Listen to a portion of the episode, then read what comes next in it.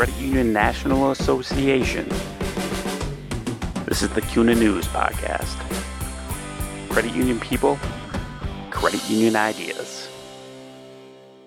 I'm your host, Craig Sauer, Senior Editor for CUNA's Credit Union Magazine. Today's topic is women's leadership. My CUNA colleague, Michelle Willits, has a conversation with two presenters at a recent women's leadership workshop tied to CUNA's America's Credit Union Conference earlier this summer. Today's two guests are Brandy Stankovic, Senior Partner at Mitchell Stankovic and Associates, and Stacy Hunke of Stacy Hunke Incorporated. Stankovic is the first to respond to Michelle's first question. If you had one challenge that you could present to someone to say, this is how to kickstart your leadership and your influence, what would that be? One of the things that came out of our session yesterday is the concept of train the puppies. I refer to it as train the puppies because of the fact that most people can relate to if you've had an old dog or a dog that you've had for a very long time in your life, and then you get a puppy, it's this shock to the system. It's like this puppy running around and, and being crazy and peeing on the carpet and all of that. Well, I find sometimes young leaders or high energy leaders can have that impact on an organization. I've worked with credit unions that say, get me somebody young and fresh and exciting, and then I get them in there and they're like, could you get that person to chill out for a second? And I think that so often that we have to go with that. Train the puppies. Spend time with the next generation. If we want women to be in this industry for the long haul, that it's going to require us to champion the next generation. I want to, my new soapbox or something that I'm really passionate about today is in all the young leaders' efforts to go out there and say, young women, I'm going to need you to step up. At the college, I teach um, women in leadership, and, and some of the young women are like, oh, what's that glass ceiling? I don't even know what that is, which is great, but it's also a problem. It's great because they don't see themselves as having limitations. It's a problem because they aren't working towards it any longer. So, one of the greatest challenges that I have, or that I want to give to to, all the women that are listening in this industry is you have to, to pass the message. Champion another woman. Allow the, the, the influence to, to go beyond ourselves, beyond the network, take it to the next level. Train the puppies. I recommend they take a step back and I think as a leader, you need clarity of what that looks like. You need to define how truly you want to come across as a leader. I talk a lot about Monday to Monday. I think there has to be that personal brand consistency. I don't know how we can lead anyone if we're not clear on how we want to lead. Number one priority. Then the next step is once you figure that out, no matter what point of your career, you've got to always be working on yourself. I look at the team that I lead and the people that I lead and mentor, I want to make sure that the best of me truly shows up every day. And there's no way that's going to happen if I don't focus on my own development first. And I find, especially some of the CEOs that I mentor, they come to me because they've fallen into this gap of now they're the CEO. The CEO is supposed to know everything, or the CFO, whatever your role is, you stop getting feedback. It gets very lonely at the top. And they'll come to me because they know I need to focus on my development 1st mm-hmm. And who I am and how I deliver, how people experience me is going to determine the type of leader I am and who's going to follow.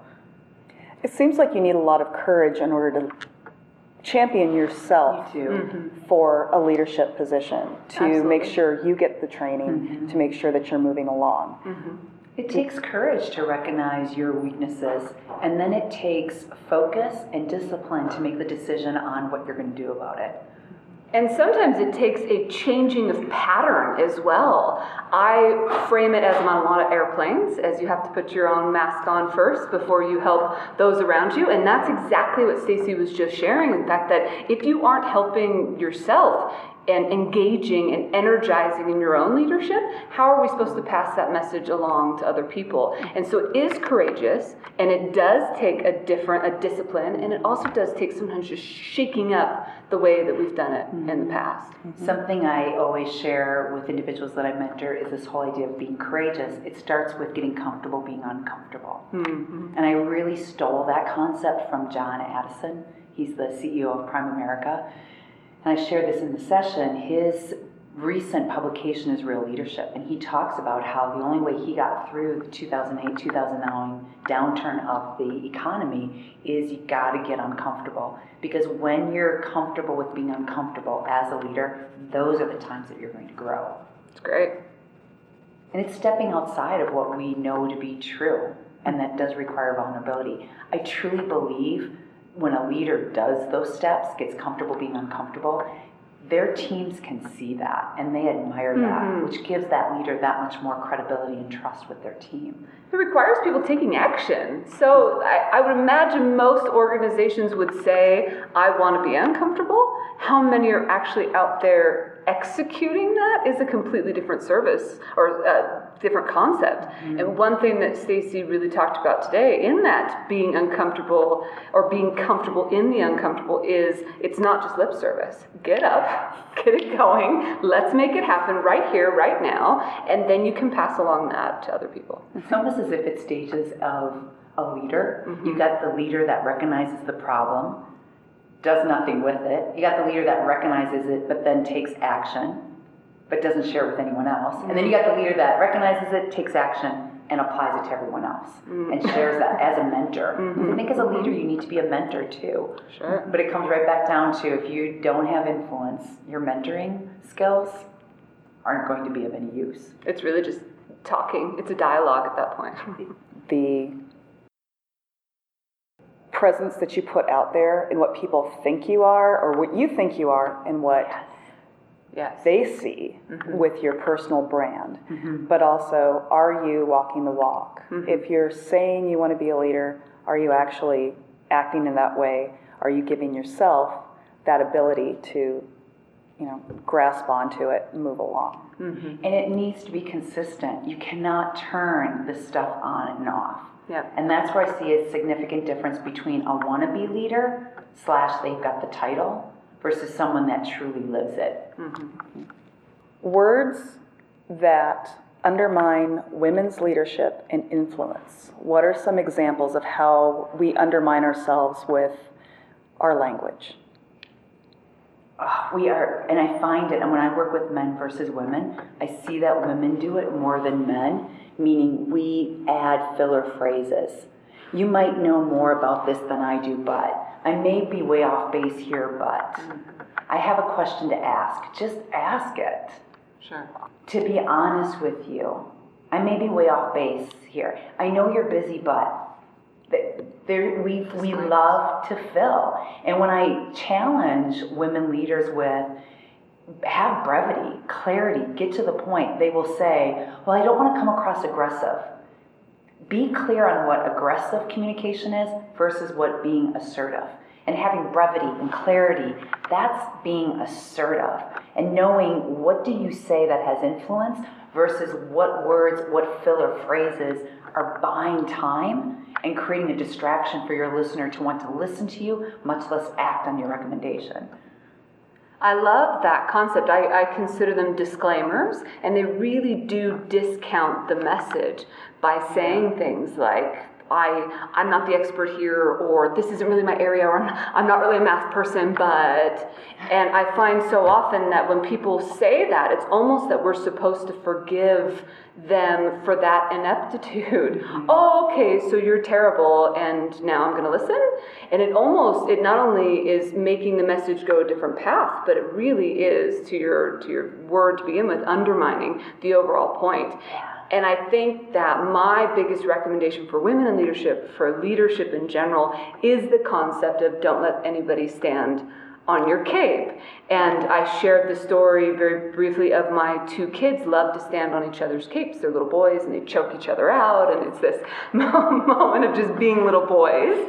And one time I caught my older son uh, whining about his brother being on his cape. His mask was turned to the side, and I walk in and I said, Hey, buddy, your brother's not even in here. And it was him that was standing on his own cape. And I had this, it, I had this moment of aha and went, bingo, that's what it is. The person that tells me I'm not good enough the most Yeah. is me. Mm-hmm. And there's something to that. And words, whether it's the diction or language that we choose, the stories that we tell ourselves every single day, whether it's the, the disclaimers or the phraseology that, that, that undermines, that discounts, that to be as focused on the results as straightforward as possible, call it assertive, call it aggressive, or just call it you either way, it's about being as most authentically you as you can and getting out of your own way in the process. Mm-hmm. We're always trying to fill the gap and giving explanation to why we believe what we believe. The fact that you say what you say, you believe it. And that's another filler I hear a lot of women use. I think, I believe. I'm not saying to never use those words. Yes. It's are you using them to have influence behind or are you just using it to sugarcoat it? Mm-hmm here it just comes down to focusing, focusing on what you're saying. And for any of our listeners out there, how many of you in any of the conversations that you've had this week, you're in the conversation, you're really thinking about why am I saying what I am saying? Now you get into adaptability, there's a whole nother level of mm-hmm. conversations there. But you said it right, Brandy. It's it's getting caught up in your own stuff. I think as a leader, female or male, mm-hmm. what jeopardizes our ability to be the best leader that we can be is ourselves. Mm-hmm. We get caught up in our stuff and we get in our own way. We're all guilty of it. Absolutely. It's the easy. It's the easy way. It's the it's, easy way. It's yes. the old habit that mm-hmm. you said you have to try every day. It's a pattern. You have to break. You have to be brave mm-hmm. to break the Could pattern. Could be a protection mechanism. If I say I'm not really a math person, then that means I'm going to put it out there that if you don't like my way, it's okay because mm-hmm. I'm not. I already told you I'm that person, right? and so it becomes a way of, of protecting, and it does the opposite. There's a bit of language that I am guilty of using, which is after I say something, I will say, "Does that sound all right? Sound okay?" Because I want buy-in. I want sure. to understand whether or not they have followed through on my mm-hmm. on my thoughts or my questions sometimes even that can feel like I've undermined or put mm-hmm. some question about what I have just put out there. It's an interesting it's an interesting flip on that. Versus saying what you say and let the power of that silence where your listeners are experiencing what they need to experience. I want to use an analogy. There is, I watch comedians a lot. I study comedians a lot. I think the true art of communication is in an effective, successful comedian. There's one in particular, check this guy out. He is a riot, he's a British comedian. His name is Michael McIntyre. It's not just his stories that are funny. What is funny is the silence of his pauses when he uses facial expressions, he demonstrates something. That's where the laughter comes into play. But keep in mind, as an audience member watching his show, it's the experience he creates for you. Now let's take that into communication. It's the same concept. It's when we stop and we say less, we net through our message, the pause is where the decisions made, are made. The pause is where they determine how are they perceiving your message? How are they perceiving you? that's where influence really starts to occur. Mm-hmm. It's not always in what you say, it's the experience of that silence of where you really start connecting and engaging with your listeners. Yeah. You have to be brave to be quiet. It takes courage. Yesterday, Three seconds is a long time. It is. Yesterday we talked about the the National Women's Conference in 1977 and the recommendations that were made then for women to advance themselves in leadership. And one of those was use silence. One of them was also speak up, but one of them was also use silence. And it's interesting because they can be a powerful mechanism together. I think too, playing out what you're saying, Brandy, speak up means use the tone, use the voice. Make sure that when you speak, though, it is worth listening to. and then the pause is always at your advantage because you you constantly have someone at the edge of their chair. They're always waiting for, has this someone that is so intriguing and interesting and connecting with me. I want to stay connected to learn what comes next. Mm-hmm.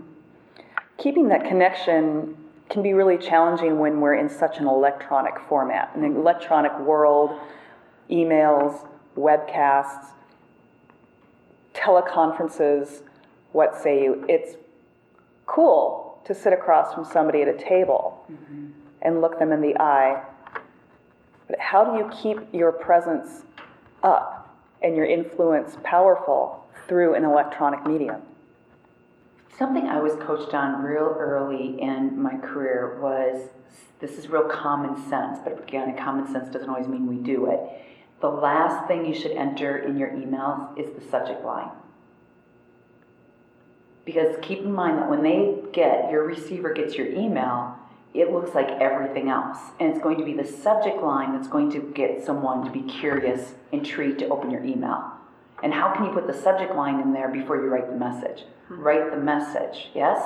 Someone also ingrains me, my business coach to this day always says to me, keep in mind that what you put out there, now it's just your words that represents your reputation. Would you mind if Times Square had it hanging up?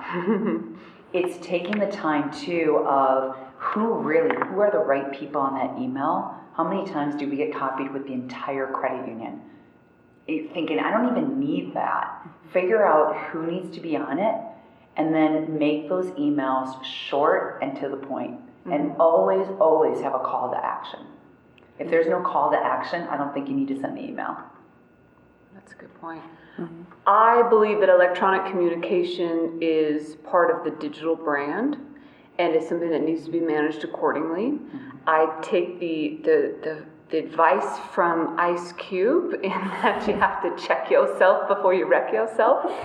And basically, because everything in my life revolves around rap lyrics. I, I don't know about you guys, but that in the idea that be aware, be to the point, focus on results. I always recommend to err formal because electronic communication can come back and people can't read between the lines in the way that they can with body language and other nonverbal communication. But the digital brand really plays into the influence that you're saying, and how electronic communication is part of that. So I, I always reference that in the case of my brother lives in Boston, and we have a digital relationship. Let's be real; he's here maybe once a, a, a year, and so because of that, I take that digital relationship very, very. It's important to me. I give it priority. I spend time within that relationship entirely digital, whether it's text, email, Facebook, etc. And so electronic communication plays into that. It is a part of me. It is an extension of me. It's as much me as my hairstyle, or maybe more so because that's the relationship people have with me. So much of business begins and ends electronically. And so the more that we can manage that as part of our brand, part of our experience, the better communicator we will become. Mm-hmm. And err formal. That it's so much of your brand because your reputation enters your sender, your readers, your readers, their inbox before you even hit the send button, yes? I think the other piece then is take a step back and is are there times that you should start hanging up the email and picking up the phone? Or Sure. picking up yes. Absolutely agree. and really taking the moment, we're, we're living in this digital world of we're lazy Mm-hmm. and we, we're hiding behind it. I truly believe, I think we hide behind email, we hide behind social media. Mm-hmm. And there's told, there's research on this on social media, for example, when you get your post gets automatically liked, there's an endorphin that goes off in you.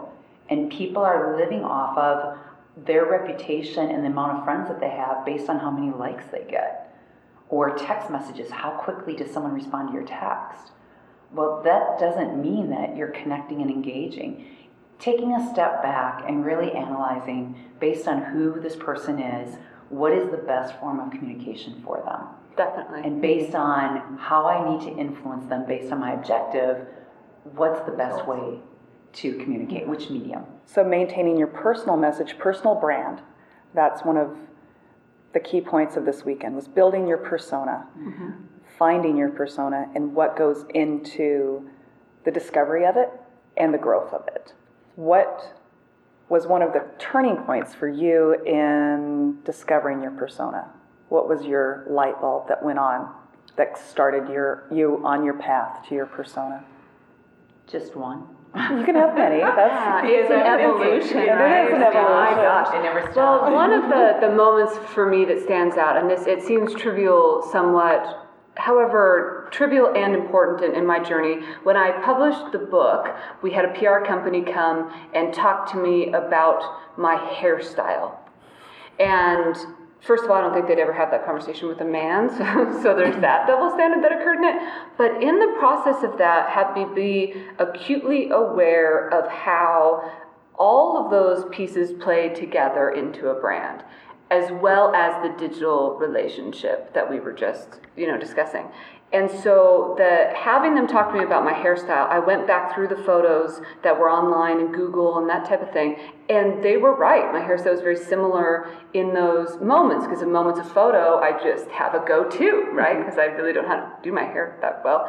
And in the in the process of that it really did open up and that's somebody's experience again with me. So it's that extension of the digital component. So for me, a big evolution was recognizing not just hairstyle, but recognizing the digital impact on my brand and how people are walking into a room with a thought based on what they found digitally before I have the chance to, to create the experience. I think mine is really the very first was the turning point when I saw myself on video Mm, that's good. and through my coach. I remember how disconnected, how can I feel a certain way, yet look completely and sound completely different? That's been a constant. That's when I asked just one. That to me is a constant. That never goes away, that there's such a big disconnect. That also ties to, I've, I've got two coaches in my life. They've been with me all the way for 15 years, and they're constantly telling me what I don't recognize. And it goes back to we get so caught up in our own stuff, we don't realize necessarily what we're doing right, what we're doing wrong. And I think we all, as leaders, I go back to my very first comment when we started on this podcast is work on yourself. I don't think you can do it alone. Either have accountability partners, people you can trust, have mentors, have coaches, that they're going to be there to constantly always get you to the next level. Mm-hmm. It's tough to do it on your own.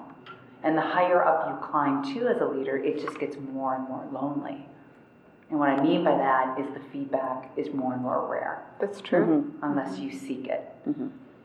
Um, Another evolution that's happened is inauthenticity.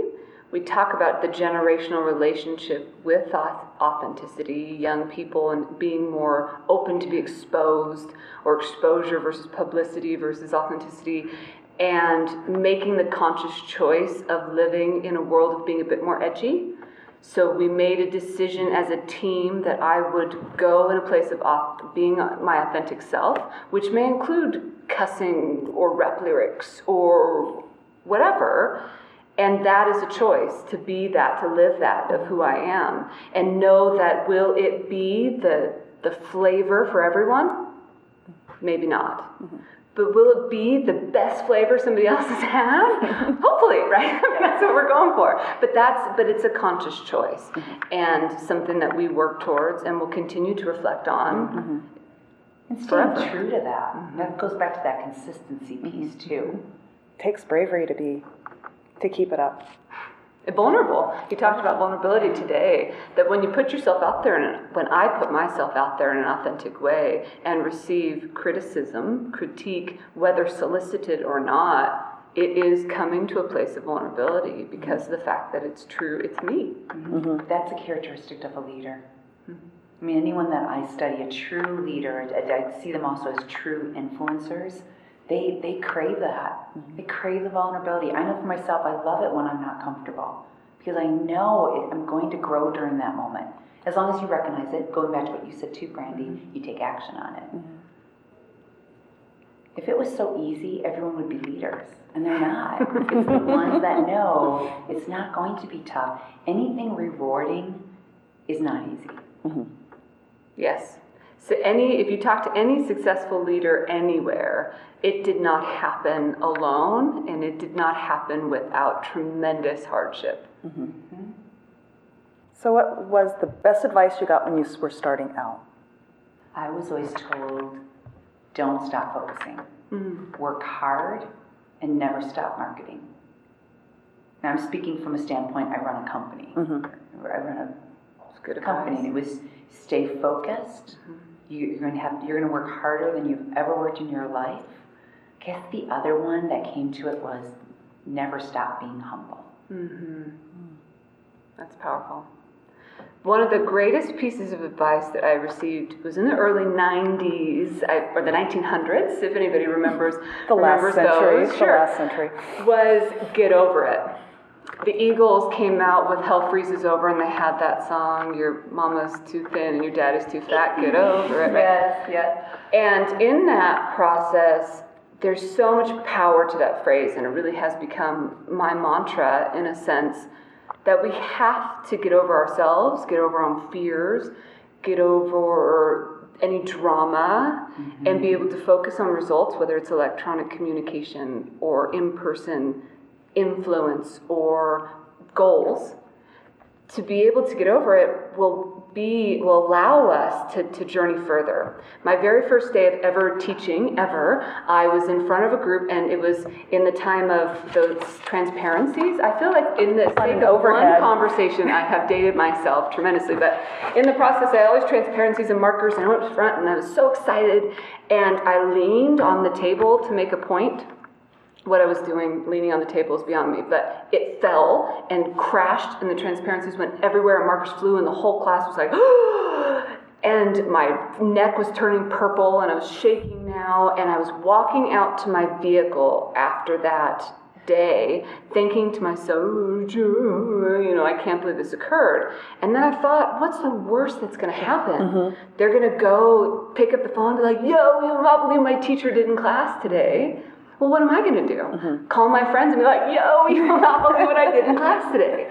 And this moment could be the time where I never teach again or never am effective, mm-hmm. or it can be a time of going, you know what? I got to shake this off. And that's a story. You're to be able to use that story. I, I think as a leader, that the humble piece, I'm constantly sharing with my audiences mm. the stupid stuff I've done. Right. And I will continue to do stupid stuff. But you just got to learn from it. And you're mm-hmm. right. You're so right, Brandy. It, I, uh, uh, one of the CEOs, I think I, I learned so much from them. And I was asking the one that I was mentoring just a couple of months ago, I said to him, what, what is probably your biggest? What's your biggest takeaway as a CEO? He said, Here's the deal you're never going to have everyone like you, and you are going to tick people off. You have to recognize, though, what your role is professionally, and again, be very clear on who you are. Mm-hmm. And that's it, mm-hmm. and get over it. Mm-hmm. And I think sometimes, from my exposure to women leaders versus men leaders, men can do it a lot quicker. I'll give you an example. You know, and everyone's going to smile who's listening to this right now. Anytime two women might get into it, we will hang on to it. Now, this is stereotyping, this is just big picture, Sure. right? But two guys can get in a, a heated discussion and they're at the corner local pub that night. Mm-hmm. Best of friends again. Mm-hmm. It's, you're right, Brandy. It's just let it go. Mm-hmm. Learn. I mean, if there's something to Learn learn, from from, it. it, yeah, Sure. take action on it. and know what's defining you. Make a choice. Choose that in that moment. Mm-hmm. It is all about the choices you make. Thanks for listening to the CUNA News Podcast. Subscribe to the show on iTunes, Stitcher Radio, and Google Play. And you can connect with me on Twitter at CUNA Craig.